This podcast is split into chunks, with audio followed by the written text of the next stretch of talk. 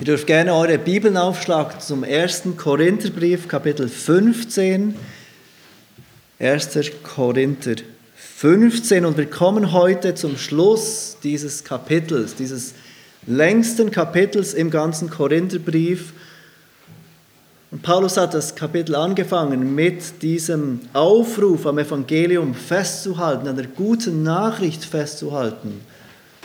Hat uns dann Beweise gegeben für die Auferstehung von Jesus Christus und ist dann weitergegangen in sein eigenes Anliegen, eigentliches Anliegen, uns davon zu überzeugen und uns in Erinnerung zu rufen, dass wir einmal auferstehen werden, dass wir mit Gott leben werden, dass wir bei ihm sein werden und wie diese Wahrheit unser Leben jetzt verändern soll. Und Paulus schließt das Kapitel ab mit einem konkreten Auftrag an uns. erster Korinther fünfzehn, wir lesen gemeinsam die Verse fünfzig bis achtundfünfzig, der Text der heutigen Predigt.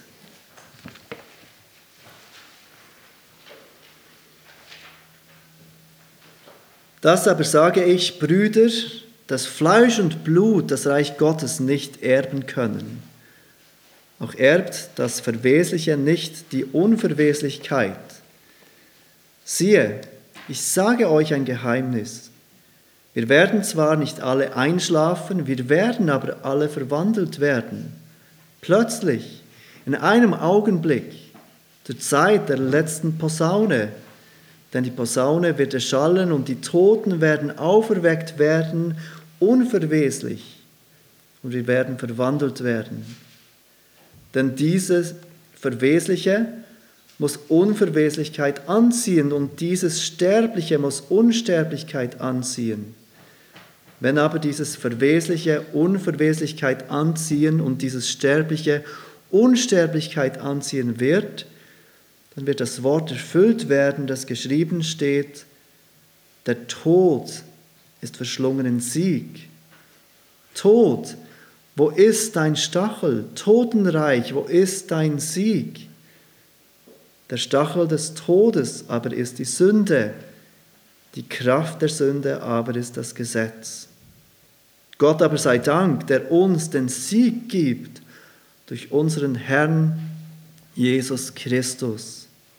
Darum, meine geliebten Brüder, seid fest, unerschütterlich, nehmt immer zu in dem Werk des Herrn, weil ihr wisst, dass eure Arbeit nicht vergeblich ist im Herrn.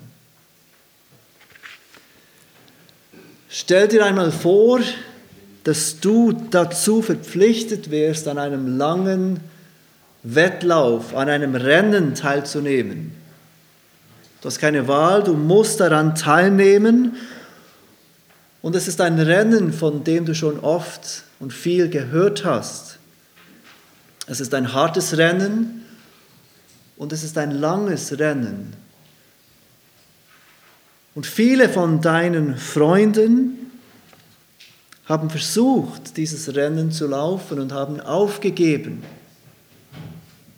Und jetzt wirst du verpflichtet, diesen Lauf zu laufen, dieses Rennen zu rennen. Und jetzt gebe ich dir einen Hinweis. Ich weiß, wie dein Lauf ausgehen wird. Ich weiß, wie dein Rennen ausgehen wird. Du wirst gewinnen.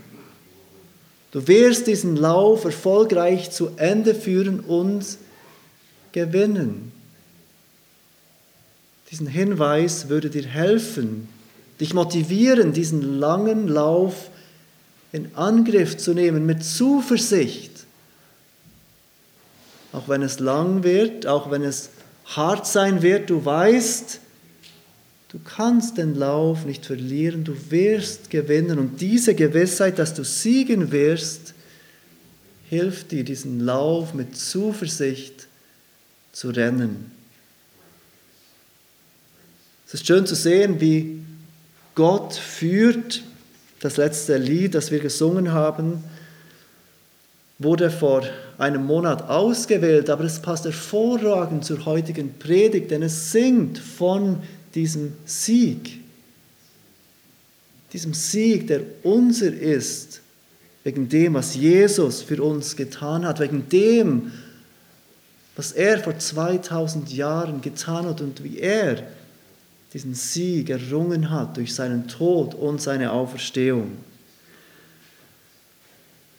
Es war nicht ganz einfach, diesen heutigen Predigtabschnitt zusammenzufassen, in einer Überschrift und zu gliedern. Aber wenn wir diesen Text genau lesen, dann denke ich, dass das, was diesen Text vereint, die, genau dieses Thema des Sieges ist. Paulus will uns davon überzeugen, dass die Auferstehung von Jesus, die zu unserer Auferstehung führt, unseren Sieg bedeutet.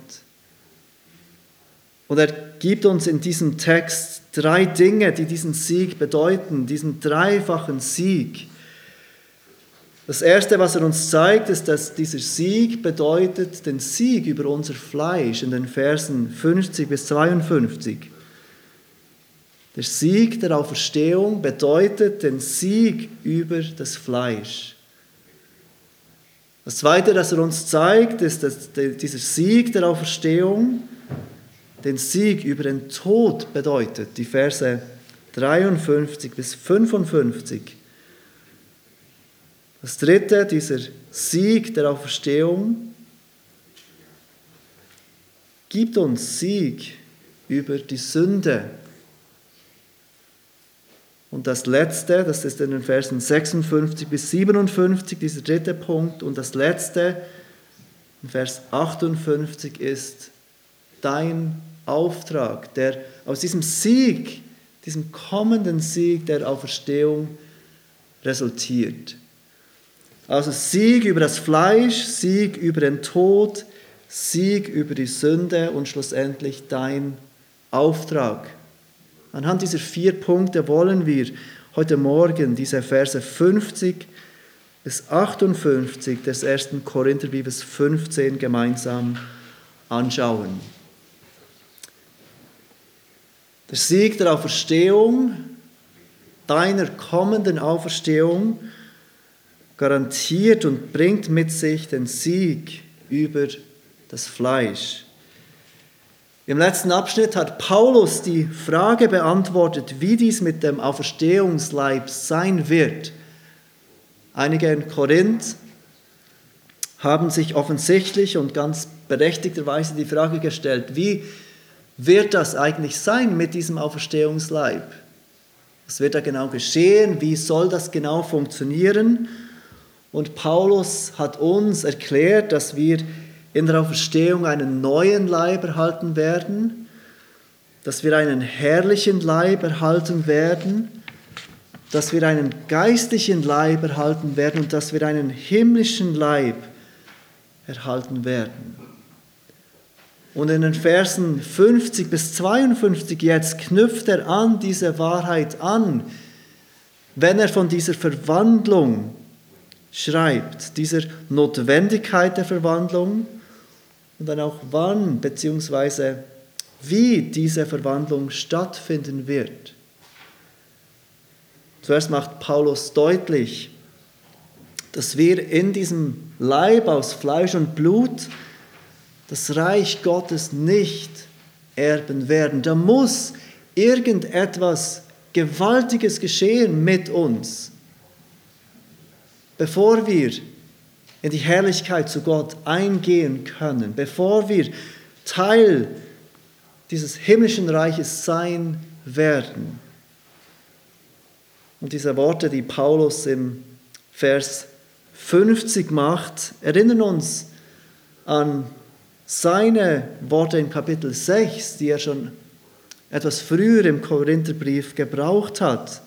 erster Korinther sechs, ihr dürft gerne zurückblättern zum sechsten Kapitel. Und dort in den Versen neun und zehn schreibt Paulus die folgenden Dinge an die Gemeinde in Korinth, die folgenden Worte. Wisst ihr denn nicht, dass Ungerechte das Reich Gottes nicht erben werden.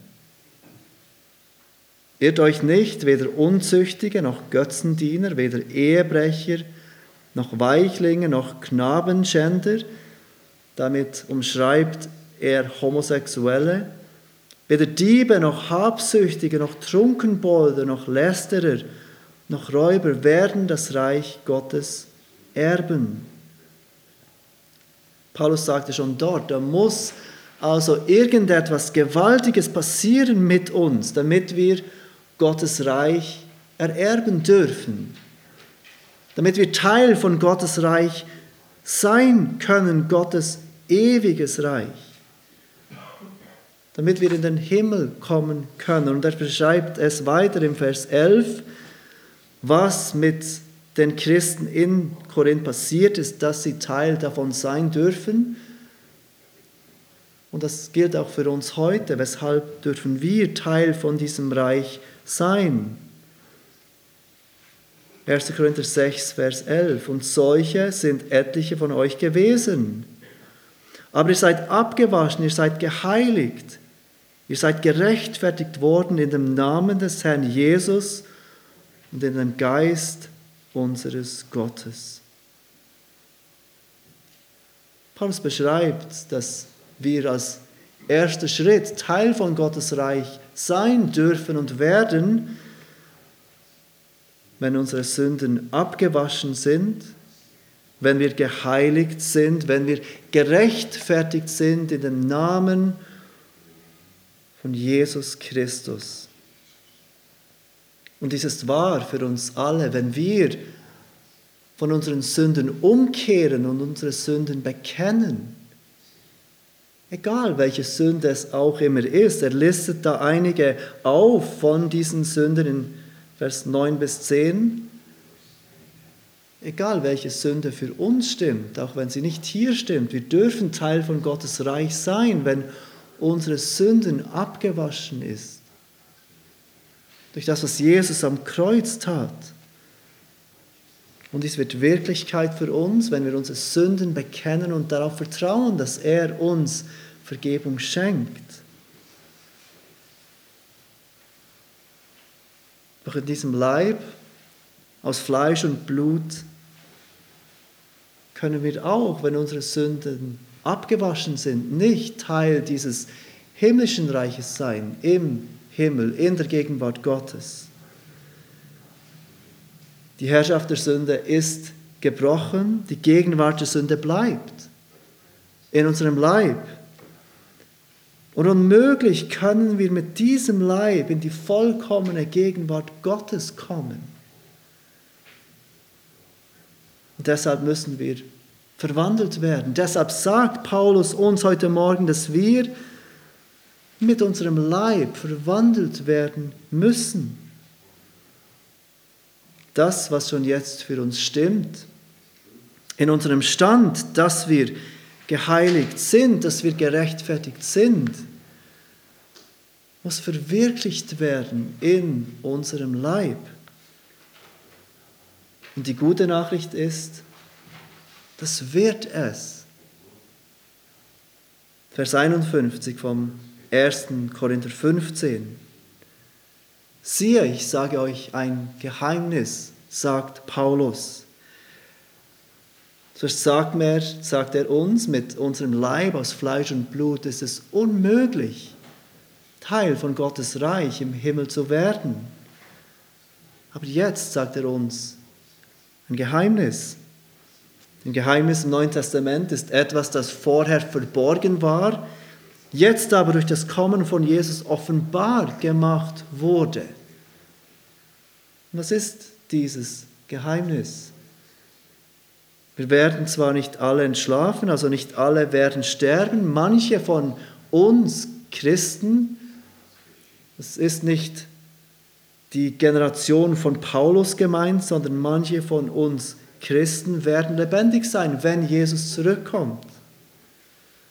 Doch wir werden alle verwandelt werden, sagt Paulus. Jeder von uns, der auf Christus vertraut, wird verwandelt werden.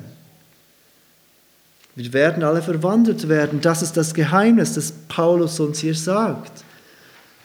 Und mit alle meint er natürlich nicht jeder Mensch, sondern im Kontext wird deutlich, dass er von jedem Christen spricht, jeder, der auf Christus vertraut, jeder, dessen Sünde abgewaschen ist.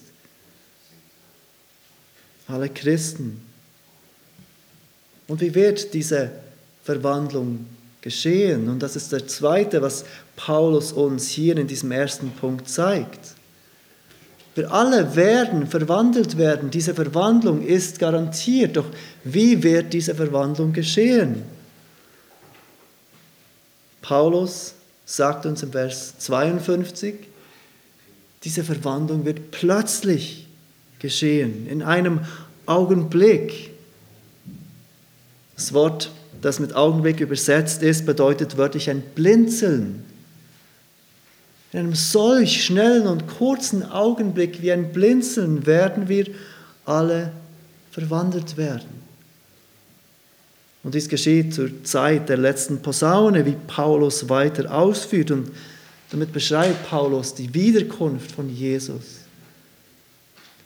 Wenn Jesus zurückkommt, werden wir in einem Augenblick völlig verwandelt werden. Im Matthäus-Evangelium spricht Jesus selbst von dieser Posaune, Matthäus vierundzwanzig, Vers einunddreißig. Und er wird seine Engel aussenden mit starkem Posaunenschall, und sie werden seine Auserwählten versammeln, von den vier Windrichtungen her, von einem Ende des Himmels bis zum anderen. Jesus, unser Herr, kommt wieder, und in dem Moment, wo er zurückkommt, werden wir alle verwandelt werden. Dieser Leib, der jetzt verweslich ist, wird unverweslich sein. Weshalb ist diese Wahrheit wichtig? Weshalb beschreibt Paulus diese Wahrheit? Weshalb erwähnt Paulus dies in diesem Sieg über unser Fleisch? Es ist wichtig, dass wir jetzt mit voller Kraft und Hingabe für unsere Heiligung arbeiten. Die Bibel ist deutlich, dass ohne diese Heiligung, nach der wir jagen sollen, niemand den Herrn sehen wird. Aber auch wenn wir noch so sehr nach dieser Heiligung streben, unsere Heiligung bleibt unvollständig. Unsere Heiligung ist nicht so, wie wir es uns erhoffen. Und Paulus hilft uns zu verstehen, wenn Jesus wiederkommen wird, dann werden wir auf einmal verwandelt werden.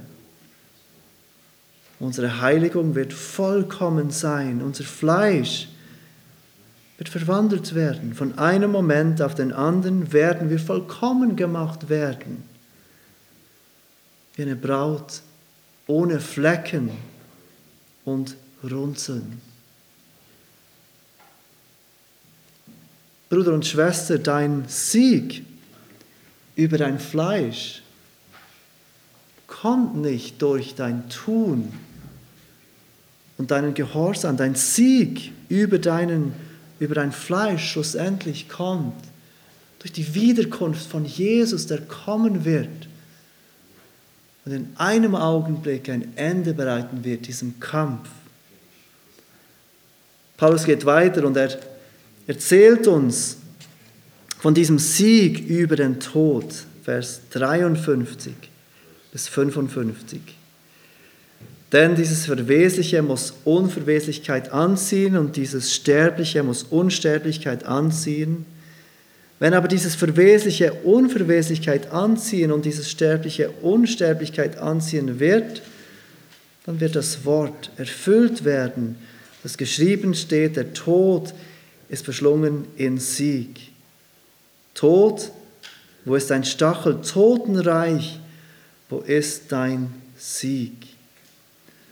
Am Ende von Vers vierundfünfzig zitiert Paulus aus dem Buch Jesaja das wir gerade in den Hauskreisen studieren, Jesaja Kapitel acht. Vielleicht könnt ihr euch erinnern an diese Stelle, an diesen Vers in Kapitel acht, wo steht, er wird den Tod auf ewig verschlingen und Gott, der Herr, wird die Tränen abwischen von jedem Angesicht und die Schmach seines Volkes hinwegnehmen von der ganzen Erde. Ja, der Herr hat es gesprochen. Dann Vers fünfundfünfzig zitiert er aus Hosea dreizehn, Vers vierzehn. Ich will sie erlösen aus der Gewalt des Totenreiches, vom Tod will ich sie loskaufen. Tod, wo ist dein Verderben? Totenreich, wo ist dein Sieg? Doch der Trost ist vor meinen Augen verborgen. Der Tod, dieser letzte Feind des Menschen, wird besiegt werden. Und wir lesen von der Erfüllung von diesem Sieg, der mit der Auferstehung von Jesus begonnen hat und am Ende der Zeit vollendet wird in Offenbarung, Kapitel zwanzig. Und ich bitte euch, kurz dort aufzuschlagen, Offenbarung zwanzig. Wir wollen diesen Abschnitt miteinander lesen, wo Johannes uns von diesem Sieg, diesem schlussendlichen Sieg über den Tod erzählt. Offenbarung zwanzig, wir lesen ab Vers elf.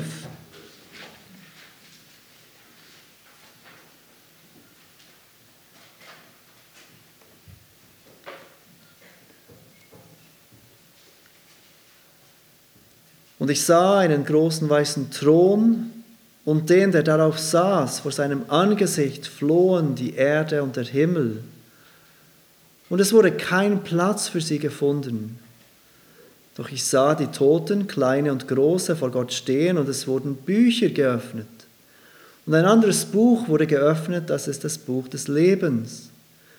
Und die Toten wurden gerichtet gemäß ihren Werken, entsprechend dem, was in den Büchern geschrieben stand. Und das Meer gab die Toten heraus, die in ihm waren, und der Tod und das Totenreich gaben die Toten heraus, die in ihnen waren. Und sie wurden gerichtet, ein jeder nach seinen Werken. Und der Tod und das Totenreich wurde in den Feuersee geworfen. Das ist der zweite Tod. Und wenn jemand nicht im Buch des Lebens eingeschrieben gefunden wurde, so wurde er in den Feuersee geworfen. Johannes beschreibt uns in, mit dieser Vision in die Zukunft, was geschehen wird am Ende der Zeit, wie der Tod und das Totenreich in den Feuersee geworfen werden. Und wenn wir genau sehen, dann bedeutet das nicht, dass der Tod nicht mehr existiert,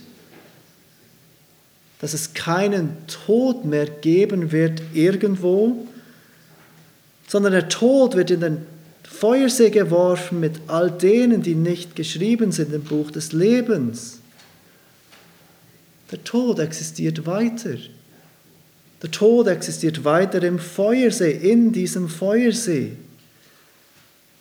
Und die, die mit dem Tod in den Feuersee geworfen werden, sie erleben nichts von diesem Sieg, von dem Paulus uns heute Morgen erzählt.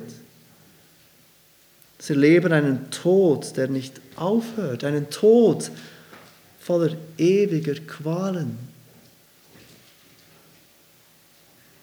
Aber für alle, die ihre Hoffnung nicht auf sich selbst setzen, sondern auf Jesus, für alle, die ihre Schuld bekennen und diese Vergebung erfahren dürfen, für alle, die ihre Sünden abgewaschen haben. Durch das Blut des Lammes wird es keinen Tod mehr geben. Wir lesen weiter in Offenbarung einundzwanzig. Und ich sah einen neuen Himmel und eine neue Erde, denn der erste Himmel und die erste Erde waren vergangen. Und das Meer gibt es nicht mehr. Und ich, Johannes, sah die heilige Stadt, das neue Jerusalem, von Gott aus dem Himmel herabsteigen, zubereitet wie eine für ihren Mann geschmückte Braut. Und ich hörte eine laute Stimme aus dem Himmel sagen, siehe, das Zelt Gottes bei den Menschen und er wird bei ihnen wohnen und sie werden seine Völker sein. Und Gott selbst wird bei ihnen sein, ihr Gott. Und Gott wird abwischen alle Tränen von ihren Augen und der Tod wird nicht mehr sein. Weder Leid, noch Geschrei, noch Schmerz wird mehr sein. Denn das Erste ist vergangen. Und der auf dem Thron saß, sprach, siehe, ich mache alles neu. Der Tod wird nicht mehr sein, schreibt Johannes. Der Tod ist verschlungen in Sieg, schreibt Paulus im ersten Korinther fünfzehn. Deshalb brauchen wir Christen keine Angst zu haben vor, vor dem Tod. Der Tod ist jetzt noch eine Realität, mit der wir konfrontiert werden. Je älter wir werden, desto mehr werden wir konfrontiert werden mit diesem letzten Feind. Doch das Sterben bedeutet Gewinn für uns.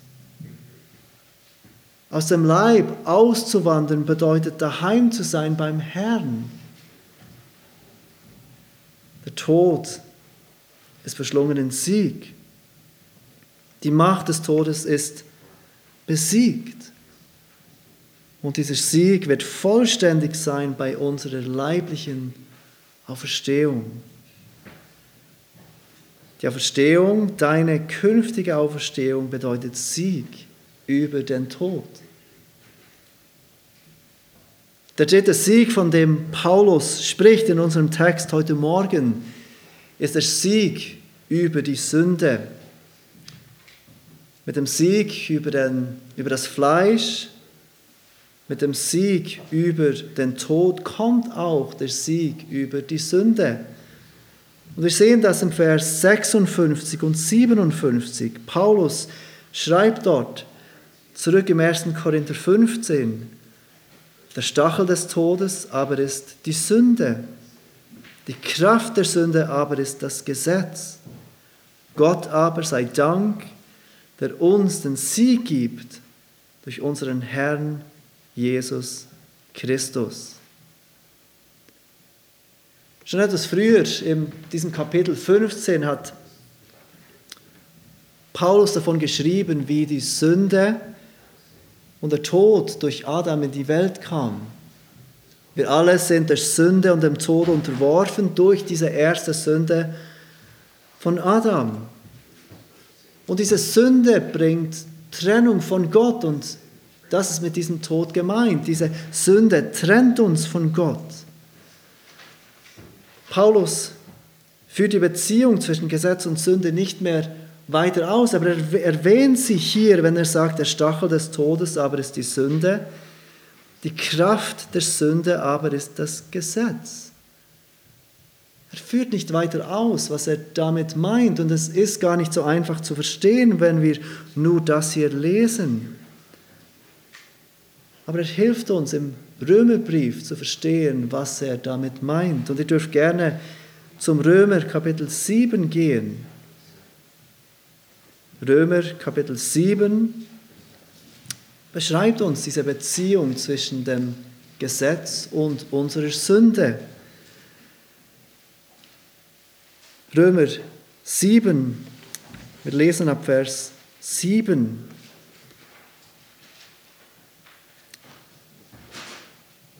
Paulus schreibt auch dort die folgenden Worte: Was wollen wir nun sagen? Ist das Gesetz Sünde? Das sei ferne. Aber ich hätte die Sünde nicht erkannt, außer durch das Gesetz, denn von der Begierde hätte ich nichts gewusst, wenn das Gesetz nicht gesagt hätte, du sollst nicht begehren. Da nahm aber die Sünde einen Anlass durch das Gebot und bewirkte in mir jede Begierde. Denn ohne das Gesetz ist die Sünde tot.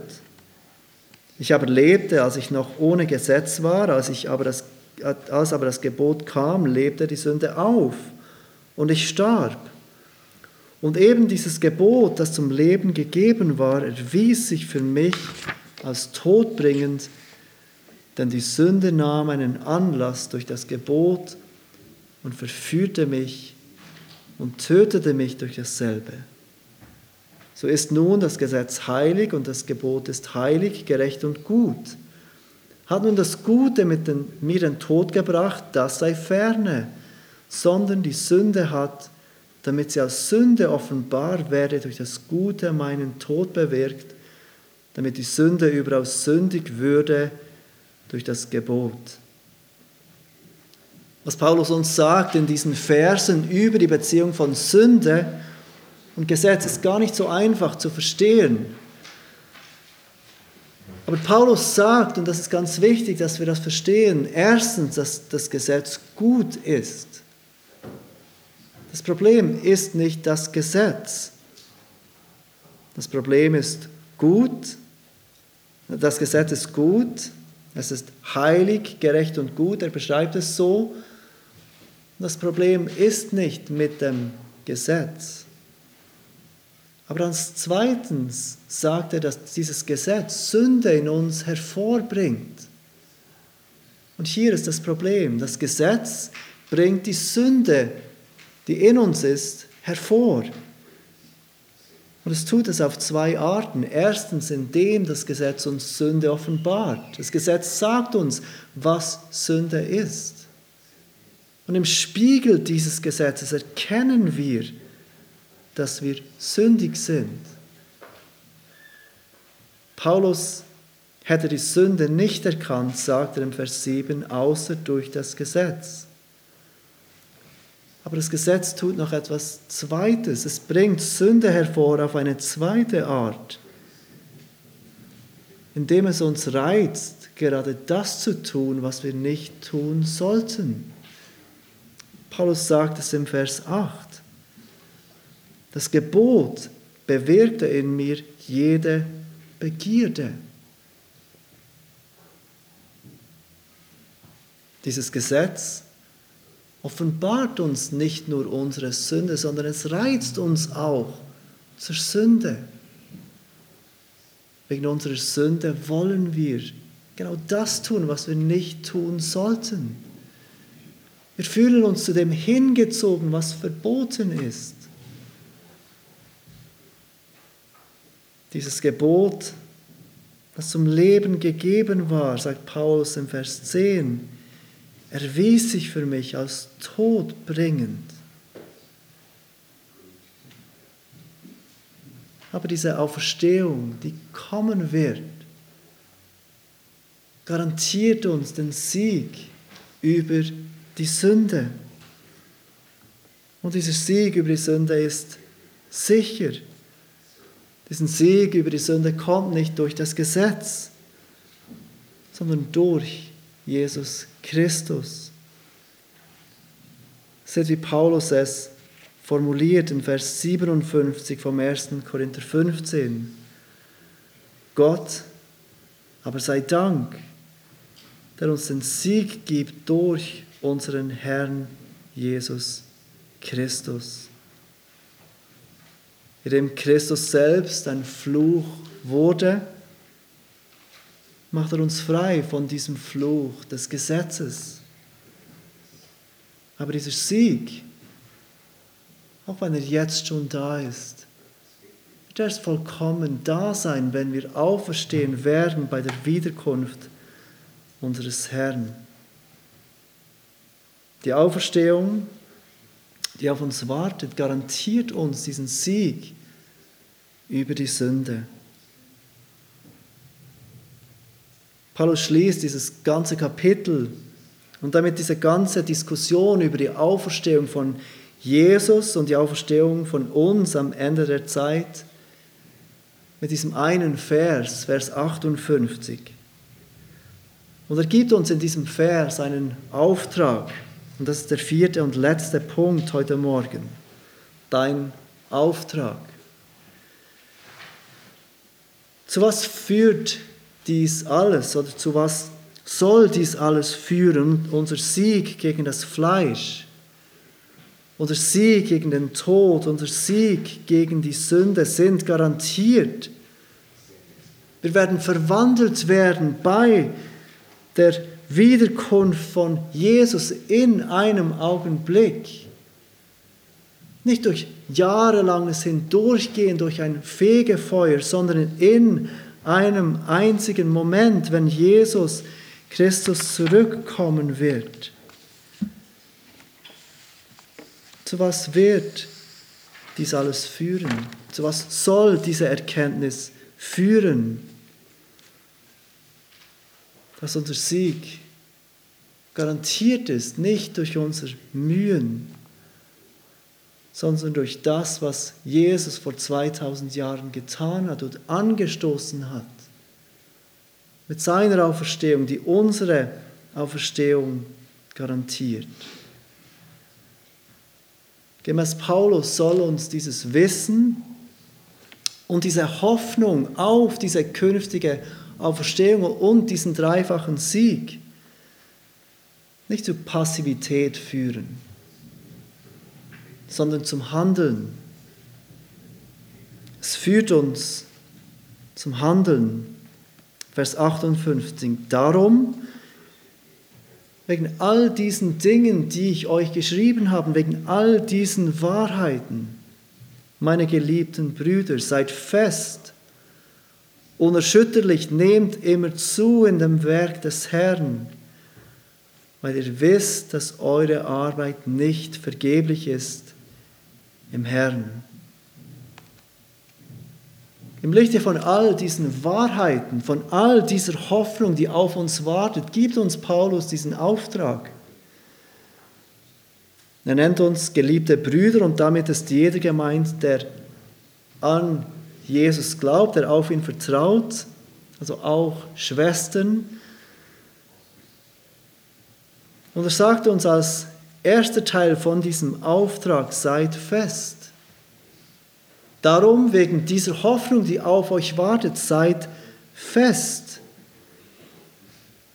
Bleibt auf diesem Weg, auf dem ihr seid.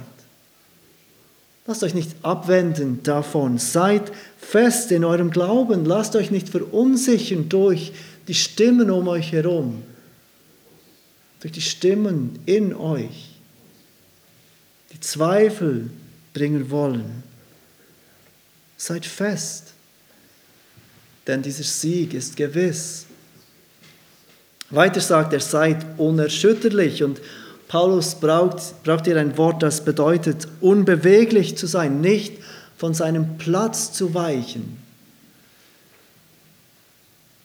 Weil all diese Dinge wahr sind, weil dieser große Sieg auf euch wartet, seid unerschütterlich. Und dies bedeutet natürlich nicht, dass wir Christen unbeweglich sein sollen in Dingen, die keine Rolle spielen, dass wir bekannt dafür sein sollen, stur zu sein. Aber wir sind unbeweglich, wenn es um Dinge geht, die das Evangelium betreffen. Und in diesem Kontext spricht Paulus besonders von der Wahrheit der Auferstehung. Ja, einige in Korinth in Zweifel zogen und verneinten. Wir sind unbeweglich, wenn es um diese Wahrheiten des Evangeliums geht. Paulus ruft uns auf, im Lichte dieser Hoffnung, die auf uns wartet, im Lichte dieser, dieses Sieges, nicht aufzugeben. Uns nicht von unserem Weg abbringen lassen, nicht aufzugeben in diesem Lauf, weil unser Sieg gewiss ist, dem Herrn treu nachzufolgen. Und schließlich sagt er, nehmt immer zu in dem Werk des Herrn. Nehmt immer zu in dem Werk des Herrn und damit spricht er die guten Werke an. Nehmt zu in guten Werken. Und jetzt möchte ich einmal, dass ihr ganz kurz zum Anfang von Kapitel fünfzehn geht. Dort ruft er uns auf, im Evangelium zu bleiben. Ich erinnere euch aber, ihr Brüder, an das Evangelium, das ich euch verkündigt habe, das ihr auch angenommen habt, indem ihr auch feststeht. In diesem Evangelium zu bleiben, und jetzt ganz am Ende vom Kapitel ruft er uns auf, in guten Werken zu wachsen, zuzunehmen in guten Werken. Und seht ihr, wie die guten Werke ganz klar aus dem Bleiben im Evangelium kommen, wie sie eine Frucht davon sind und nicht eine Bedingung. Aber als Konsequenz unseres Glaubens im Licht unserer Hoffnung auf diesen kommenden Sieg, sagt uns Paulus, nehmt immer zu in dem Werk des Herrn. Und er schließt dieses ganze Kapitel mit diesen ermutigenden Worten, weil ihr wisst, dass eure Arbeit nicht vergeblich ist im Herrn. Seht ihr, wie Gott uns nicht sagt, ihr schuldet mir eure guten Werke wegen dem, was ich für euch getan habe.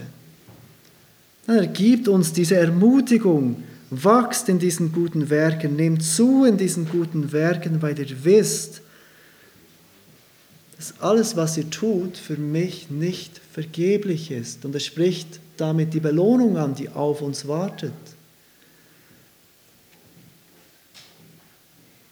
Unser Glaube an die kommende Auferstehung, unser Glaube an diese kommende Herrlichkeit, unser Glaube an dieses Leben in Gottes Gegenwart soll uns dazu führen, voller Freude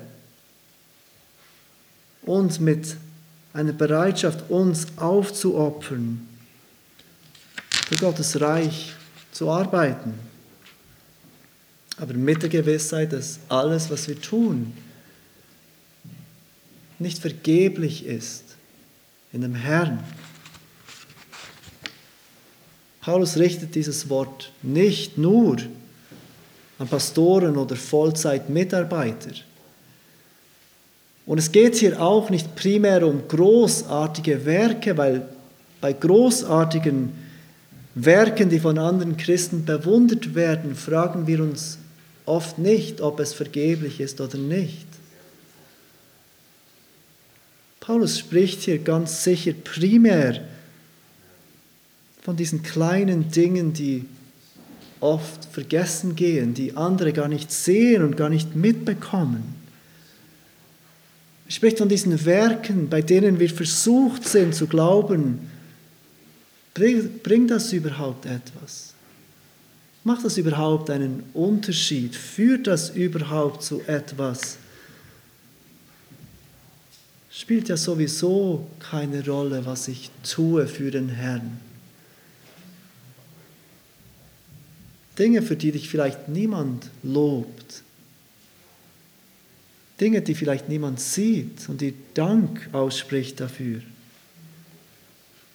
Oder Dinge, bei denen wir oft keine Frucht sehen. Und ich denke dabei auch an Evangelisation, wo wir so oft versuchen, mit Menschen über den Glauben zu reden, ohne sofortige Frucht zu sehen. Doch sei getrost, dein Sieg ist sicher über das Fleisch, den Tod und die Sünde. Und deshalb gib nicht auf. Sei standhaft. Bleib auf deinem guten Weg und nimm zu in dem Werk des Herrn, denn nichts, das du für Gott tust, ist vergeblich. Lasst uns beten.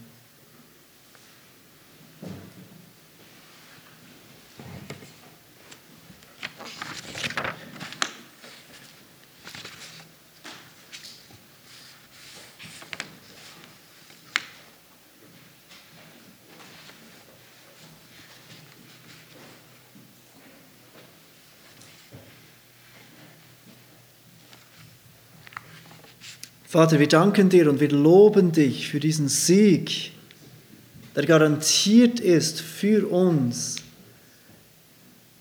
wegen Jesus, diesen Sieg über unseren Leib, diesen Sieg über den Tod und diesen Sieg über die Sünde.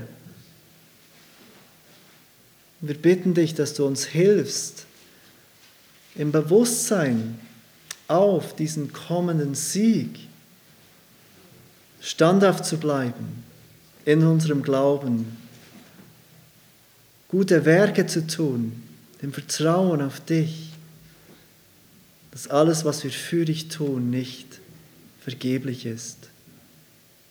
Bitte hilf uns, diese Wahrheit zu glauben und im Licht von dieser Wahrheit zu leben. Amen.